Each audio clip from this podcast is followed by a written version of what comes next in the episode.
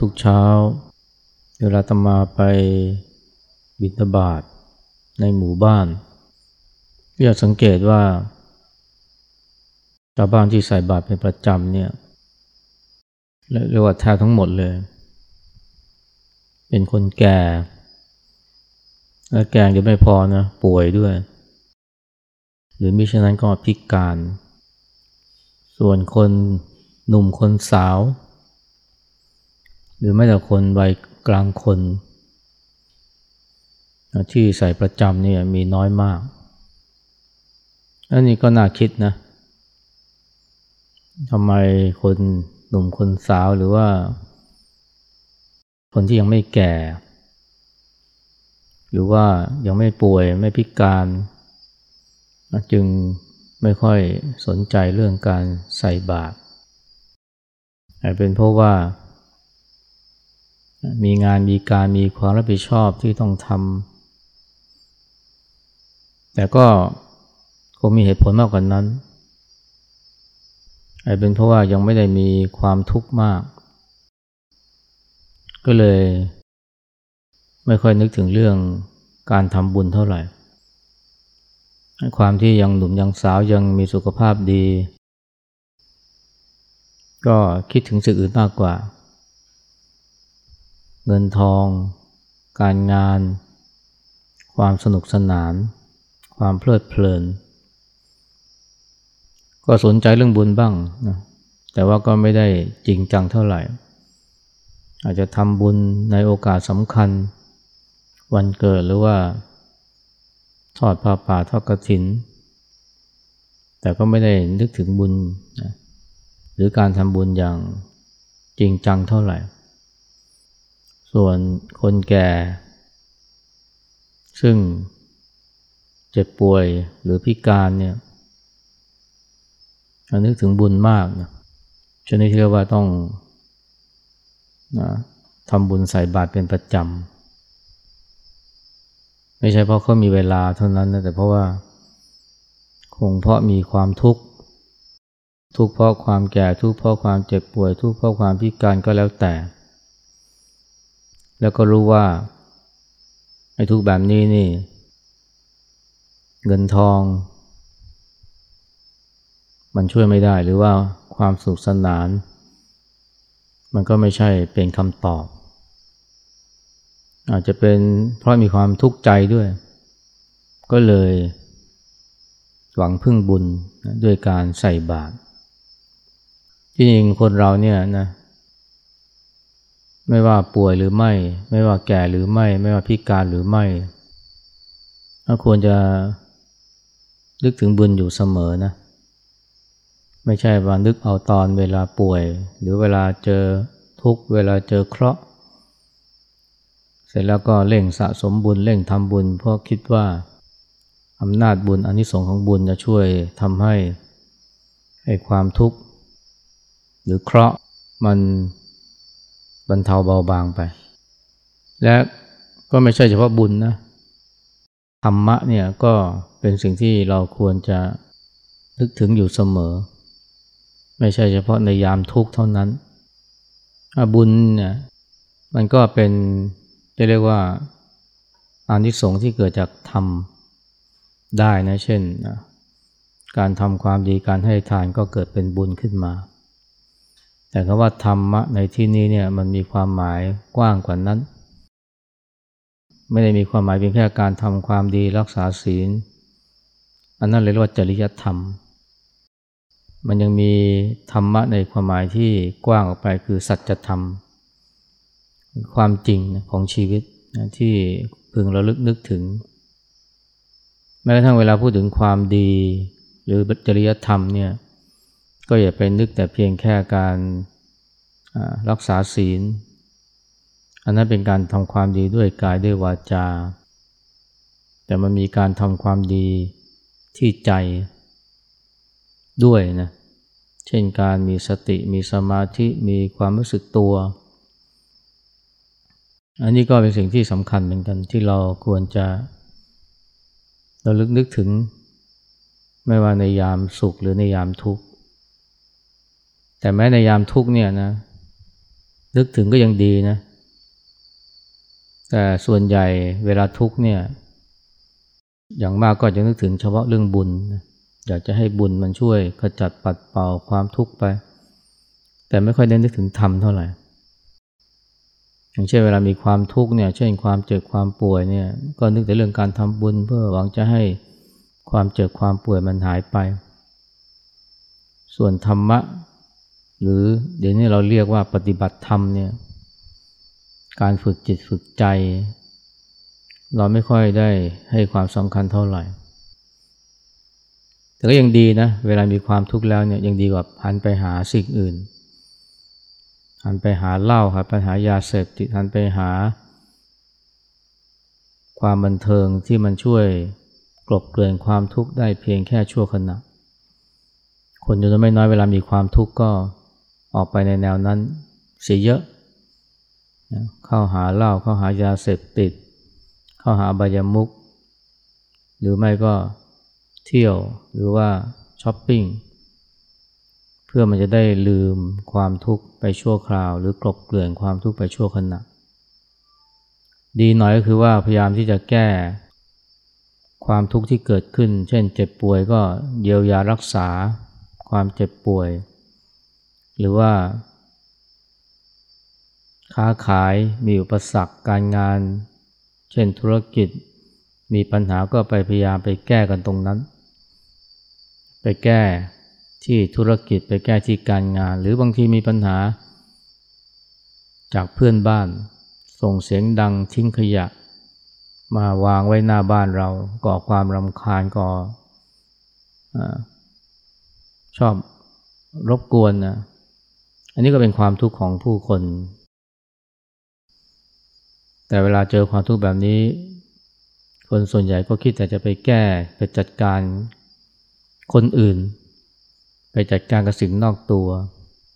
หรืออย่างมากก็ไปจัดการกับร่างกายที่มันกำลังเจ็บป่วย อันนี้ก็ดีอยู่นะ แต่ว่า จะต้องนึกถึงเรื่องของการดูแลรักษาใจด้วย เพราะว่าถ้าเราไม่ดูแลรักษาใจ มันก็จะกลายเป็นการซ้ำเติม เพิ่มความทุกข์ให้กับตัวเอง เช่น ป่วยกาย แค่นี้ก็หนักแล้วแถมยังป่วยใจอีก อันนี้เพราะไม่รักษาใจไม่ดูแลใจของตัว หรือว่างานการมีอุปสรรค งานมีปัญหา แต่ยังปล่อยใจให้เครียดปล่อยใจให้กังวล ก็เรียกเป็นการซ้ำเติม เวลาธุรกิจมีปัญหา ก็ไปคิดจัดการภายนอกตนกระทั่งลืมจัดการที่ใจของตัว เพราะบ่อยครั้งเนี่ยมันไม่ใช่แค่ว่าพอเรา พอเรามีปัญหาแล้วเราปล่อยใจให้มันเกิดทุกข์แล้วก็ซ้ำเติมความทุกข์ให้กับตัวเองเท่านั้นนะ ถ้าเราสาวเข้าไปดูจริงๆ ก็จะพบว่าเหตุแห่งทุกข์ใจเนี่ย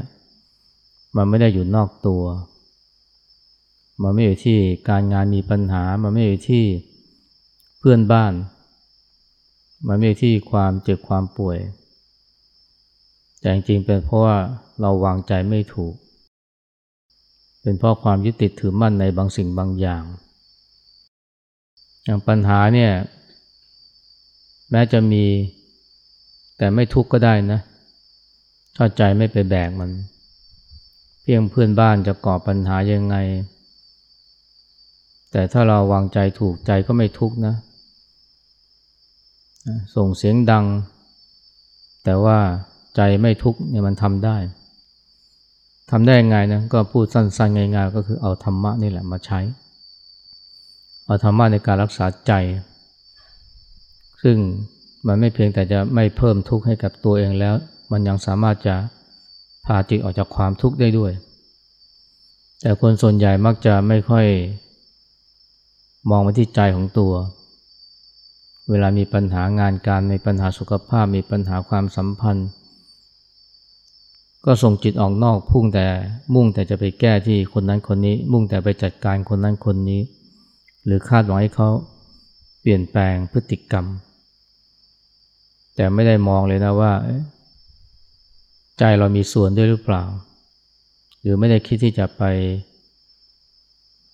จัดการที่ใจของตัว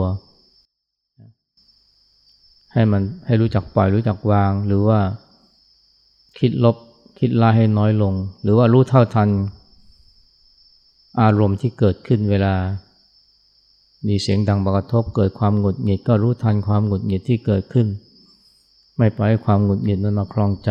เวลามีความโกรธเกิดขึ้น ก็ไม่ปล่อยความโกรธมาคลองใจนะอันนี้มันต้องอาศัยธรรมะ ในระดับของการฝึกจิต ซึ่งคนที่มีความทุกข์จำนวนมากเนี่ยนะ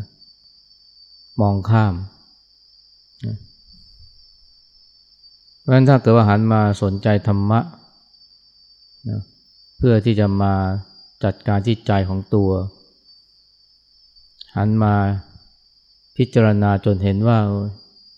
จริง ๆ แล้วสมุทัยคือเหตุแห่งทุกข์เนี่ยอยู่ที่ใจของตัว มาปรับที่ใจความทุกข์ใจก็หาย ปัญหาภายนอกยังมีอยู่นะแต่ว่ามันไม่ทำความทุกข์ใจให้ อันนี้คือประโยชน์ของธรรมะเนี่ยที่จะ ที่จะช่วยให้เราเนี่ย สามารถที่จะพาจิตออกจากความทุกข์ได้ แต่ที่จริงแล้วเนี่ย คนเราจะนึกถึงธรรมะในยามทุกข์อย่างเดียวไม่พอนะ ที่ถูกเนี่ยควรจะนึกถึงธรรมะแม้กระทั่งในยามสุข แม้กระทั่งในยามประสบโชคด้วย เวลาชีวิตกำลังรุ่งประสบความสำเร็จ มีเงินมีทอง มี ลาบมียศมีสารเสริญในช่วงเวลาเนี่ยเป็นช่วงเวลาที่เราควรจะคำนึงถึงธรรมะ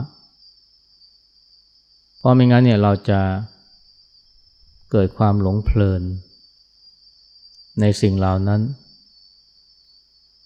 แล้วพอสิ่งเหล่านั้นมันแปรปรวนนะมันเปลี่ยนแปลงไป ทรัพย์หายนะยศก็หาย ตอนนี้แหละนะ จิตก็จะดำดิ่งสู่ความทุกข์เลย หลายคนเป็นดาราเป็นนักร้องเป็นนักกีฬาที่ประสบความสำเร็จ โอยลาบยศสารเสริญนี่มา มาแบบตั้งตัวไม่ติด ก็เกิดความเพลิดเพลินนะในสิ่งที่ได้รับ แต่ถึงเวลาที่ตัวเองเนี่ยนะเเริ่ม ไม่เป็นข่าว เวลาผ่านไปนานๆ มีคนอื่นมาดังแทน คนก็ลืม ลาบยศสารเสริญก็ค่อยๆ จางหาย ถึงตอนนี้นะโหเศร้าเลย ทั้งที่ตัวเองก็ไม่ได้ประสบทุกข์อะไรนะ เพียงแต่ว่าไอ้โชคที่เคยมีลาบยศสารเสริญที่เคยพรั่งพร้อมนี่มัน มันจางคายไป ตัวเองกลับมากลายเป็นรัษฎรเต็มขั้น ไม่ใช่เป็นคนเด่นคนดังเหมือนเมื่อก่อนทำใจไม่ได้นะทุกโหยหาวันวานอันหวานชื่นนะเรียกว่าอย่างนี้เขาเรียกว่าจมไม่ลง บางทีก็ถึงกับซึมเศร้าหรือว่ามองหม่นไปเลยพระพุทธเจ้าเนี่ยท่าน ท่านสอนพระรูปหนึ่งเนี่ยไว้ดีมากเลยนะ แล้วก็พระรูปนี้ตอนหลังก็มาเล่าให้พระองคุลิมานฟัง พระองคุลิมานเพิ่งบวชใหม่ๆก็มาถามพระนันทิยะว่าพระพุทธเจ้าสอนอะไรท่าน พระนันทิยะก็ก็นำมาถ่ายทอดหลายตอน ก็มีตอนหนึ่งเนี่ยพระนันทิยะก็บอกพระองคุลิมานว่า เมื่อใดก็ตามที่ได้รับคำชื่นชมสรรเสริญ หรือมีคนบูชา เราด้วยลาบสักการะ ให้ถือว่าเนี่ยสิ่งเหล่านี้เนี่ยเป็นผลของการทำความดี หรือมิฉะนั้นก็เป็นเพราะเขาสำคัญว่าเราดีว่าเราเก่ง แล้วท่านก็พูดต่อไปว่าเนี่ยผลแห่งความดี ย่อมเป็นพิษแก่ผู้ที่ไม่พิจารณาแล้วหลงไหล มัวเมาในสิ่งเหล่านั้น จนเกิดความประมาท อันนี้เป็นคำเตือนใจที่ดีนะ อันนี้เรียกเป็นสัจธรรม ที่เตือนใจไม่ใช่เฉพาะพระเรานะ แต่ว่ารวมถึงญาติโยมผู้คนด้วยว่าเนี่ย เวลาได้รับคำชื่นชมสารเสริญหรือไม่ได้รับสักการะอย่าคิดว่าเป็นเพราะเรา แต่ให้มองว่ามันเป็นผลแห่งการทำความดี คือถ้าไม่ทำดีมันก็ไม่ได้นะ มันไม่ใช่เพราะว่าเขาชื่นชมว่าเราดีเราเก่ง แต่เป็นเพราะเราทำความดี หรือพิฉะนั้นก็เพราะเขาสำคัญว่าเราดี คือเขาเห็นว่าเราดีนะ แต่เราจะไม่ดีอย่างนั้นก็ได้ แต่เขาก็ชื่นชมเรา บูชาด้วยลาบสักการะอันนี้ก็คือว่าจะไปหลงตนนะว่าเนี่ยที่ได้มาเพราะ เพราะเราหรือเพราะกู แล้วก็ที่สำคัญคือว่าให้พิจารณานะว่าเนี่ยไอ้ของพวกนี้มันไม่เที่ยงนะ มันเป็นมันเป็นพิษ มันเป็นพิษทีเดียวนะสำหรับผู้ที่ไม่พิจารณา ไม่พิจารณาว่าของพวกนี้เป็นของชั่วคราว มันจะกลายเป็นพิษทันที เพราะว่าจะทำให้เกิดความหลงไหลยึดติดแล้วก็ประมาทถึงเวลาที่มันแปลเปลี่ยนสภาพไป สูญหายไปตามหลักอนิจจัง ก็จะทุกข์มากดังนั้นในยามที่ชีวิตกำลังรุ่งขาขึ้นประสบความสำเร็จเนี่ยก็ต้องนึกถึงธรรมะเหมือนกันธรรมะเป็นเครื่องเตือนใจโดยเฉพาะอนิจจัง สิ่งที่มีสิ่งที่เป็นสิ่งที่ได้มาพวกพวกนี้ล้นไม่เที่ยง ในขณะในยามรุ่งนะก็ยังต้องนึกถึงธรรมะและในยามปกติ ก็ยิ่งต้องนึกถึงธรรมะเข้าไปใหญ่เลยแม้ว่าจะไม่ประสบโชค ไม่ได้ไปได้รับคำชื่นชมสรรเสริญ แต่ว่า มีความปกติ คือยังไม่เจ็บไม่ป่วยมีกำลังวังชา อันนี้ก็ต้องนึกถึงธรรมะ เพราะว่าไอ้ความปกติที่เกิดกับเรา มีอยู่กับเราตอนนี้มันเป็นของชั่วคราว สักวันหนึ่งก็ต้องแปลเปลี่ยนไป ระเจ้าเนี่ยเคยสอนนะพระ ถึงเรื่องของอนาคตภัยนะภัยที่จะเกิดขึ้นในอนาคตพระเจ้าไม่ได้สอนแต่เพียงว่าให้อยู่กับปัจจุบันนะเท่านั้นนะแต่ว่ายังสอนให้เราไม่ประมาทกับ สิ่งที่จะเกิดขึ้นในอนาคตด้วยอย่างพระเจ้าก็สอน ระสงฆ์ว่าเนี่ยในยามที่เธอยังหนุ่มนะยังมีกำลังวังชาเนี่ยให้ระลึกนะว่าสักวันหนึ่งก็จะแก่ ไม่มีเรื่องไม่มีแรง ถึงตอนนั้นเนี่ยก็จะปฏิบัติธรรมได้ลำบาก เพราะฉะนั้นเนี่ยตอนนี้ขณะที่ยังหนุ่ม ยังมีกำลังวังชาให้เร่งทำความเพียรซะ ประการที่สองเนี่ย ในขณะนี้แม้เธอยังมีอาพาธน้อย คือไม่เจ็บไม่ป่วย แต่ก็ให้ตระหนักว่าวันหน้าเนี่ยก็จะเจ็บจะป่วย อาจจะถึงขั้นที่ไม่สามารถที่จะปฏิบัติธรรม หรือไม่มีธรรมะที่จะมาช่วย เยียวยาจิตใจและกายของตัวได้ เพราะฉะนั้นเนี่ย ตอนนี้ขณะที่ยังไม่เจ็บไม่ป่วยให้เร่งทำความเพียรซะข้อที่สามเนี่ยในยามนี้เนี่ยแม้ว่าจะยังมีอาหารบริบูรณ์ แต่ว่าวันหน้าอาจจะมีข้าวยากหมากแพงเกิดขึ้น อาหารนี้หายาก ถึงตอนนั้นเจ้าปฏิบัติทำลำบากนั้นต้องเร่งทำความเพียรนนะตั้งแต่ตอนนี้นะข้อที่สี่เนี่ยในยามนี้บ้านเมืองยังปกติสุขนะ ผู้คนสามัคคีกันไม่มีเรื่อง ไม่มีศึกสงคราม แต่วันหน้าเนี่ยก็อาจจะมีโจรมีผู้ร้ายมีศึกสงคราม มีภัยธรรมชาติผู้คนก็จะวุ่นวาย เกิดการคุกคลีกัน ถึงตอนนั้นก็จะปฏิบัติทำลำบาก เพราะนั้นให้เร่งทำความเพียรตั้งแต่ตอนนี้ข้อที่ห้าเนี่ย ตอนนี้เนี่ยหมู่สงฆ์เนี่ยยังสามัคคีพร้อมเพรียงกัน แต่วันหน้าเนี่ยอาจจะแตกแยกกันนะ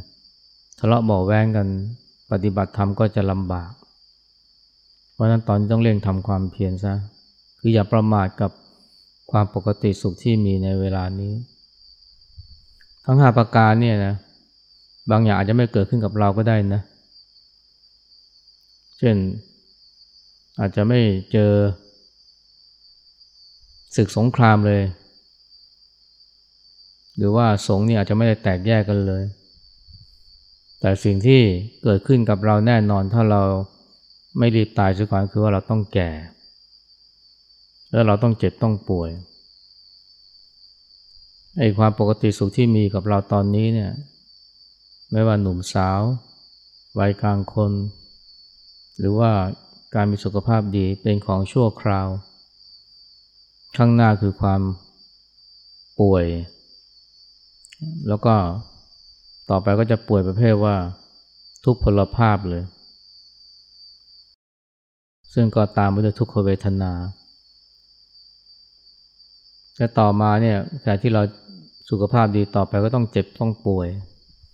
อาจต้องนอนติดเตียงด้วยโรคที่รักษาไม่หายถ้าถามตัวเองว่าเนี่ยถ้าถึงตอนนั้นเนี่ย ถ้าเราไม่มีธรรมะเนี่ยรักษาใจเนี่ยหรือเยียวยารักษาจิตใจไม่ให้ทุกเนี่ยเราจะรับมือกับความแก่ชรา และความเจ็บป่วยได้อย่างไร และยิ่งนะตอนนี้เนี่ยสิ่งแวดล้อมของโลกนี่มันก็เลวร้ายไปทุกที เพราะฉะนั้นเนี่ยปัญหาข้าวยากหมากแพง มันจะไม่ใช่เป็นแค่ สิ่งที่คาดเดานะมันก็มีแนวโน้มจะเกิดขึ้นได้สูงนะเพราะว่าโลกเนี่ยโลกร้อน ตอนนี้กำลังจะกลายเป็นโลกระอุไปละ ต่อไปอาหารการกินก็จะลำบากแม้กระทั่งที่พักอาศัยก็อาจจะต้องเดือดร้อน เพราะน้ำทะเลท่วมนะต้องอพยพโยกย้ายกรุงเทพนี่อีกยี่สิบปีข้างหน้านี่สี่สิบเปอร์เซ็นต์พื้นที่เนี่ยมีสิทธิ์ที่น้ำท่วม ไม่ใช่เพราะน้ำฝนนะแต่เพราะน้ำทะเลนี่ว่ากรุงเทพนี่ไม่นับที่อื่น อันนี้คือโอกาสที่จะเกิดขึ้น เกือบจะร้อยเปอร์เซ็นต์ในวันข้างหน้าในขณะที่เรามีสุขภาพดีค่ะที่เรายังมีกำลังวังชาเนี่ยที่เรายังมีชีวิตที่สุขสบาย จึงต้องนึกถึงธรรมะเอาไว้ แล้วไม่ได้นึกถึงเดียนต้องปฏิบัติด้วยนะ โอกาสยังมีปัจจัยก็พร้อม ฝึกปฏิบัตินะให้มีสติให้มีสมาธิให้มีปัญญาให้มีความสึกตัวไว้ เพราะสิ่งเหล่านี้จะช่วยเราได้ ในยามที่เจอทุกข์ ไม่ว่าทุกข์เพราะความแก่ทุกข์เพราะความเจ็บป่วย อย่าไปคิดว่ามีเงินแล้วมันจะช่วยเราได้ อย่าไปคิดว่าเทคโนโลยีมันจะรับช่วยให้เราบรรเทา ความเจ็บความปวดได้ ถึงตอนนั้นเนี่ยบางทียาก็เอาไม่อยู่ หมอก็เป็นที่พึ่งเป็นสารณะไม่ได้ เพราะมันเป็นเพราะสิ่งที่เกิดขึ้นกับเราคือโรคร้าย ที่เทคโนโลยี การแพทย์ไม่สามารถรักษาได้พูดง่ายคือตายสถานเดียวแล้วทุกวันนี้เนี่ยนะคนเรามีอายุยืนก็จริงนะ แต่ว่าส่วนใหญ่เก้าสิบเปอร์เซ็นต์นะ ประมาณแปดถึงสิบปีสุดท้ายเนี่ยจะต้องอยู่ในภาวะที่เจ็บป่วย ด้วยโรคร้าย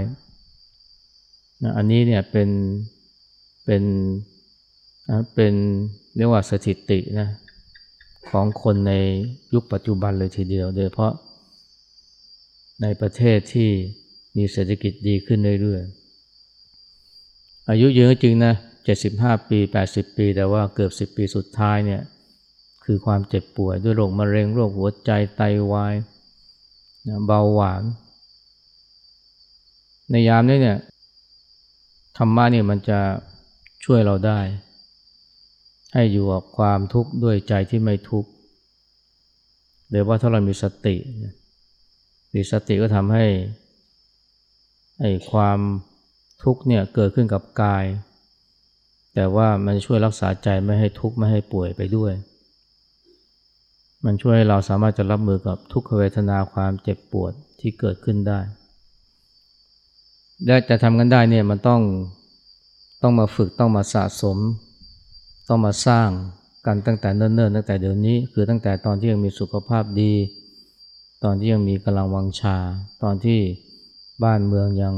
ปกติสุขอยู่ จึงบอกว่าเนี่ยเวลา